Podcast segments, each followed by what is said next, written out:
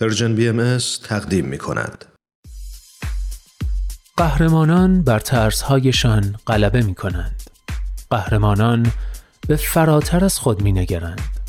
قهرمانان دنیا را نجات می دهند. گاه با قدرتهای جادویی و گاه بدون جادو بدون شنل بدون نقاب قهرمانان بینقاب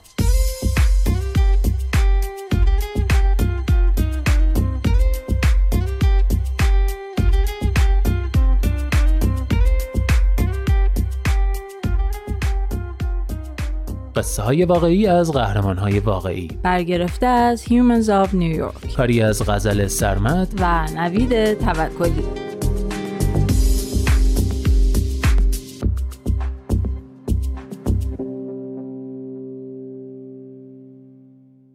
قهرمان سی و ششم. زن آهنین.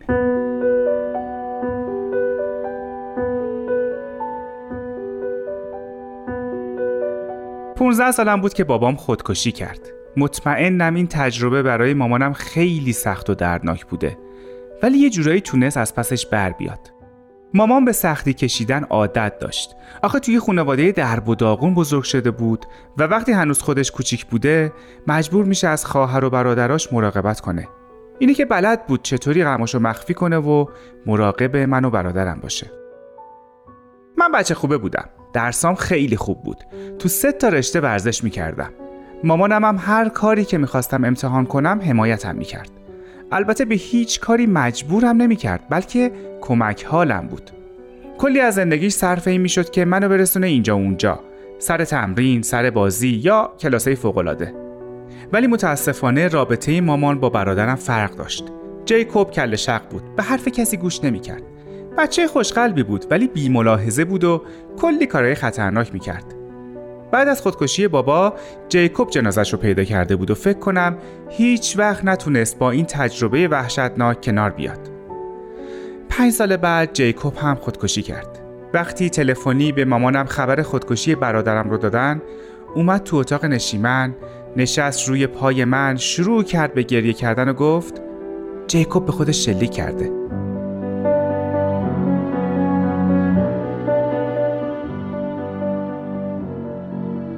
هیچ کدوممون نتونستیم این ماجرا رو حسب کنیم من برای اینکه بتونم با غمم کنار بیام شروع کردم به تمرین برای مسابقات سگانه که ترکیبی از شنا، دوچرخه سواری و دویدن بود.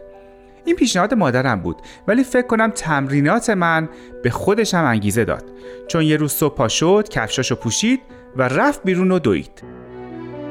بعدها به هم گفت که دویدن بهش انگیزه ای برای زندگی داده بعدتر خودشم تو مسابقات سگانه شرکت کرد و نهایتا گواهی مربیگری گرفت. هدف نهایی مامانم موفق شدن تو آیرون بود که مشکل ترین نوع مسابقات سگانه است ولی چنین کاری به نظر غیر ممکن می اومد. مامان چهار بار تو آیرون شرکت کرد ولی موفق نشد. همه فکر می‌کردن که مامان دیگه نباید شرکت کنه. آخه 68 سالش بود. اون پیرترین شرکت کننده مسابقات آیرونمن تگزاس بود. مسئولین مسابقه واقعا فکر می‌کردن ممکنه بمیره ولی مامان مصمم بود که یه بار دیگه امتحان کنه. روز مسابقه من تمام طول راه تشویقش می‌کردم. موقعی که شنا می‌کرد کنار کانال راه می‌رفتم. وقتی میدوید کنار مسیر با دوچرخه دنبالش می‌کردم. یادمه به پایان مسابقه نزدیک شده بودیم و مامان باید تا ساعت نه شب به مایل 18 هم می رسید وگرنه حذف می شد. داشتم بهش می گفتم که سرعتش رو زیاد کنه ولی اون موقع فهمیده بود چی در انتظارشه. یه نگاه به ساعتش انداخت، یه نگاه به من و گفت من یه ساعت جلو هم. من دارم آیرونمن میشم.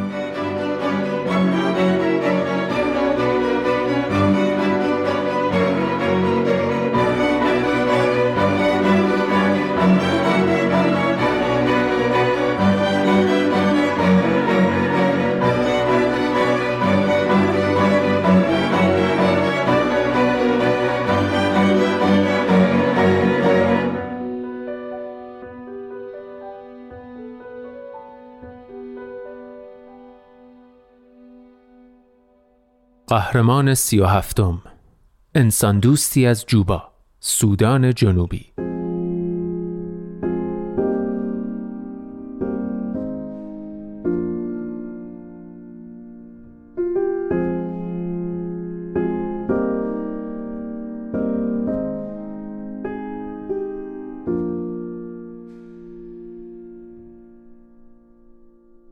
ارتش دستور جمعآوری نیرو داده بود. من کوچکترین عضو خانواده بودم. برای همینم خانوادم منو انتخاب کردن. در حالی که 7 سالم بیشتر نبود. صدای پدر و مادرم رو میشنیدم که دارن بحث می‌کنم. مادرم نمی‌خواست من برم چون تنها بچهش بودم. ولی چند شب بعد پدرم یه عبای سفید جدید آورد و به هم گفت که قرار برم مدرسه.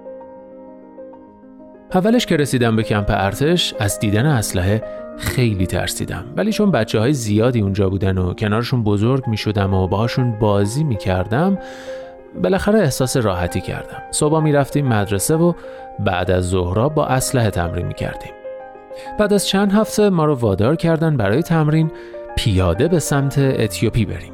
ولی ما هیچ وقت به اونجا نرسیدیم چون توی راه آب و غذامون تموم شد.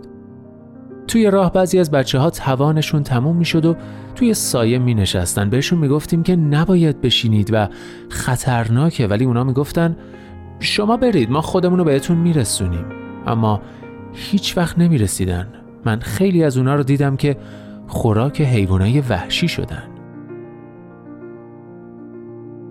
الان مرتب با پدرم حرف می‌زنم. من بخشیدمش. تازه اگه منو نفرستاده بود ارتش من هیچ وقت با سواد نمی شدم ولی اون موقع که با مرگ دست و پنجه نرم می کردم خیلی از دستش عصبانی بودم. بعد از اینکه نجات پیدا کردیم من از کنیا سر در آوردم و اونجا تحصیلاتم رو ادامه دادم. به یونیسف ملحق شدم و تو بخش خدمات کودکان کار کردم. هدفم این بود که اجازه ندم. اتفاقاتی که برای من افتاده برای هیچ بچه‌ای بیفته. وقتی درگیری اخیر تو سودان جنوبی پیش اومد من لبنان بودم و با بچه های مهاجران اجباری سوریه‌ای کار می‌کردم. من کمک می‌کردم رو بچه ها ارزیابی روانشناختی انجام بدیم و بهشون مشاوره بعد از فاجعه ارائه بدیم. یه شب داشتم فیسبوکم رو چک می‌کردم که دیدم صفحم پر شده از گزارشات جنگ تو سودان جنوبی. فورا به همه فامیلا و دوستام زنگ زدم و گفتم درگیری بین ارتشیاست تو خونه هاتون بمونید. بعد گزارشهایی دیدم که جنگ داره قبیله ای میشه. دوباره به همه زنگ زدم و گفتم نزدیکترین مرکز سازمان ملل رو پیدا کنید و پناه بگیرید. چند روز بعد درخواست کردم که به مرکز یونیسف سودان جنوبی منتقل بشم. چون می‌دونستم که تو کشورم لازمم دارن.